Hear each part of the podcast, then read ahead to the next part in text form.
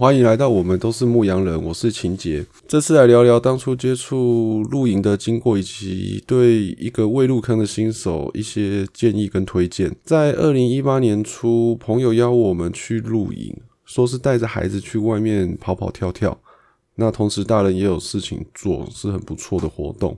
我想说，你在开玩笑吗？啊，印象中以前学生的时候露营，那个体验不是很好。那随手爬了一下，我发现呃，现在露营好像跟办家家酒一样，很好玩，吃好睡好，能洗澡还有电，我靠，也太爽了吧！但要露营的时候已经是出发前两周，所以没有时间让我做功课买装备，我转头直接跟店家租了一些装备就出发。那等等再说推荐租借哪些装备，对于新手来说，那时间来到露营的那一天。哦，我到的时候已经是周六中午，那现场飘着毛毛雨，对搭设帐篷，那个时候我是完全没有概念的，所以我就请前一天有夜冲的朋友过来搭把手帮帮忙这样子。那总之呢，整个过程哦就在各位前辈的凯瑞下顺利完成。那一直到正式入坑是在我首入后几个月内吧。那这过程，假日就每次去找了一些呃露营用品店去逛去看，然后最后第一顶帐篷买的是 UNRV 的 T 六，那前后加上店家的优惠啊赠品啊，基本上我所有露营该用的基本装备都有了。哦，那我那个时候也告诉自己说，哎呀。露营的重点是放松，让孩子去跑去玩，这些装备可以跟着我长长久久，这样子很划算啊！但我也是要说啦，入坑时候的那些装备，到现在已经换过不知道几轮了。好，那回来讲，对于新手露营啊，呃，一些推荐的指南，第一就是自己的装备的部分。好，那有帐篷、睡垫、桌椅、动力线这四个，我认为。首露的话，能租都用租的。然后第一帐篷，你你没有去看过，你不会知道你想要什么样的帐篷。所以一开始帐篷先租，能够去现场体验，然后再来说。而且帐篷这个东西，如果你不露营了，基本上它就是一个没有用的东西哦。那同理，睡垫啊。呃，露营的户外这些折叠桌椅，还有动力线，这都是如果没有露营的话，其实你平常不会有很多机会可以拿出来使用。那动力线其实就是就是一条延长线哦，就像是诶、那个水电师傅啊，你做木做的那一些师傅，然后在施工现场，他们有一捆很长的那种线哦，一头接插座，另外一端就是。啊，有三个插头这样子，但有些东西是可以带自己现成的，像被子啦、枕头就寝具，然后锅具、餐具、炉具、盥洗用品都是带家里面。那盥洗用品的话，是少数营区会给沐浴乳、洗发精。哦，那其他的其实每次露营都还是要自己带啦，自己准备。那餐具的部分。大家会说：“哎，平常家里面怎么可能会有什么钢杯、碗筷啊之类的？”呃，因为我们是亲子露营，带着小朋友去，所以那个时候其实我们第一次也不是第一次，头几次我们其实都是带小孩子在学校的碗筷，不是碗筷，碗而已啦。那当然嘛，给幼稚园孩童使用的碗，当然是摔。摔不破、敲不烂的的材质啊，不是塑胶碗就是钢碗这样。过去其实也很简单，因为走路也不需要做一些太复杂的料理，简单一个煮水锅，一个小的平底锅，应该家里面都有了，带这个就可以了。那炉具的部分的话，呃，家里面如果有卡式炉，就直接用卡式炉就好。那最后就是吃的部分嘛，嗯，像食材跟饮品的话。我建议是，只不是建议，到现在我多半也会这样做。在你去露营区的路上，你在地图上找离营区最近的一间全联，那一次直接买齐。露营区附近的全联其实，嗯，商品种类都很多啊，也是我们俗称的全联餐。你要从早餐吃到晚餐，再配宵夜，在里面都可以买得到啊。另外一个好处是，它距离营区已经很近了嘛，多半大概剩三十分钟左右的路程。那你东西买了之后，到营区，营区都会有公用的冰箱跟冷冻柜，你直接把你刚刚买的食材啊、饮料放进去冰就可以了。啊，稍微注意一下，可能写个名字，贴个标签。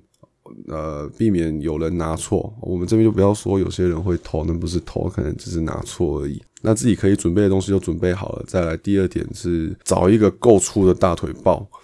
哦，新手一定有很多这种未知的事情，那没碰过用讲的，其实你们可能也不清楚。那强烈建议跟着有经验的朋友去走，去录几次啊，这样有一些好处。你实际体验过这个活动之后，第一，你可以才可以知道，呃，你。适不适合露营，喜不喜欢露营，哦，那对于后未来你要正式入坑的话，会有很多帮助。啊，你在现场看过了一些帐篷，看过了一些别人别的露友的装备啊，哦，他的搭呃露营风格，哦，那你这样子才会知道说有哪些东西呢是呃留在货架上就好啊，哪些东西是适合你自己，你可以稍守一些冤枉路。那像我走路的时候，我呃租了帐篷嘛。那呃，一个丑丑的两百七十乘两百七十的自立帐，就一般说的三百帐吧，应该是有这样说法。我记得那现场看的其他路友有很漂亮的家庭帐、一房一厅帐哦，豪华帐哦，巴拉巴拉巴拉一大堆，那都觉得很好看。那其实那些帐篷我后来一顶都没有玩过，因为我知道那些东西不适合我。其实初期就是买一些必须的东西。那可以蹭家里面原本有的，就蹭家里面的；能够蹭露友的，就蹭露友的。哦，我们露营不要带脸哦，初期露营我们不需要带脸，但是要有礼貌哦，这是真的。那再来又说到首露的话，我推荐什么季节？我如果是因为我是台北人嘛，因为我露营的区域大概都是台中以北，呃，台中以南的营区，我真的好像只有去过一。个而已，对。那在台湾的中部以北来讲的话，首路我会推荐四到六月跟十跟十一月，那尤其是十月、十一月会比较好。夏天太热，冬天太冷，我碰到寒流的时候会很冷。那四到六月的话，因为可能会有梅雨季，但是这两年台湾有点旱，所以这两年四到六月好像也没什么下雨。那所以十月、十一月的话会比较推荐，因为已经是已经不是台风季了嘛。那在秋冬交换的时候，如果没有封面的话，也不太会下雨。那气温又很适合，所以我很推荐首露的人可以选在这个时间去露营。那现在你都已经准备好自己的装备，然后也有找到一个够粗的大腿，在适合的季节，你也已经跟朋友订好了营区。那接下来我讲一些可能很多人不太会注意，甚至会觉得啊，这不是基本的吗的东西啊，就是露营的礼节跟一些营区的注意事项。其实最简单的就是跟一般我们住那种集合式大楼一样嘛，跟住在市区一样，就是你十点后呢，不要喧哗。哦，你要你要晚睡，没有人会理你。但是我们不喧哗。有些人可能带小孩，他的可能还是嫩婴之类的，或者是有些人觉得我出来就是我是要看日出，我不是要在三更半夜跟呃朋友在那边瞎打屁。哦，每个人露营的目的性不一样，他可能也会比较早睡觉。那其实，在十点左右就不应该再放大你的声量。那除此之外，在营区呃。我是没看过啦，但唱卡拉 OK、打麻将哦，这些东西其实不用来露营区，你会有更好的体验。好，那再来就是前面说了嘛，你去实际去体验过，你才能够去看一些别人的装备。那我们要参观别的露友的帐篷，或者是要看他一些呃露营的装备摆设之类的，其实要礼貌，要先先询问。多数的露友其实应该都。会很高兴啦，会有人想要参观自己的装备啦、摆设啦，因为这表示自己的品味有人认同嘛。哦，但是我们基本的礼貌我们还是要注意，因为大家出来就是要开心。有些人可能他只是想要出来躲避一些平常工作上的一些琐事啦，或什么，他是要纯放空的，他可能就我不愿意去分享自己的一些呃装备啦，或者是呃让你参观他的帐篷内的摆设之类的。那露营区的话，现在都有供水电嘛，那电器的话，我们就要稍微注意一下瓦数，多半来讲应该是五百五百瓦以上就不要带吧。对，那像吹风机的话，呃，就算你自己有带吹风机，建议也是在营区的浴室、浴室外面的地方，你可以把它原本的副的吹风机啊暂时拔下来，插上自己的吹风机去做吹头发，要不然的话容易跳电嘛。好，那再来就是热水时间，有些营区呃可能九点后它就不供应热水，所以你如果要洗澡的话，要自己稍微注意一下时间。对，那再来就是食物的整理啊。食物的整理是指说，在晚上你要睡觉的时候，你桌面上的一些食物啊，或者是一些还没有使用到的食材，比如说呃，隔天早上要吃的吐司啊，哦，那个不是放在冰箱里面的一些东西，或是吃到一半的糖果饼干，要整理好，因为呃，营区毕竟是一个户外空间，那附近可能会有野狗、野猫哦，如果你不想要隔天起来一边收帐篷。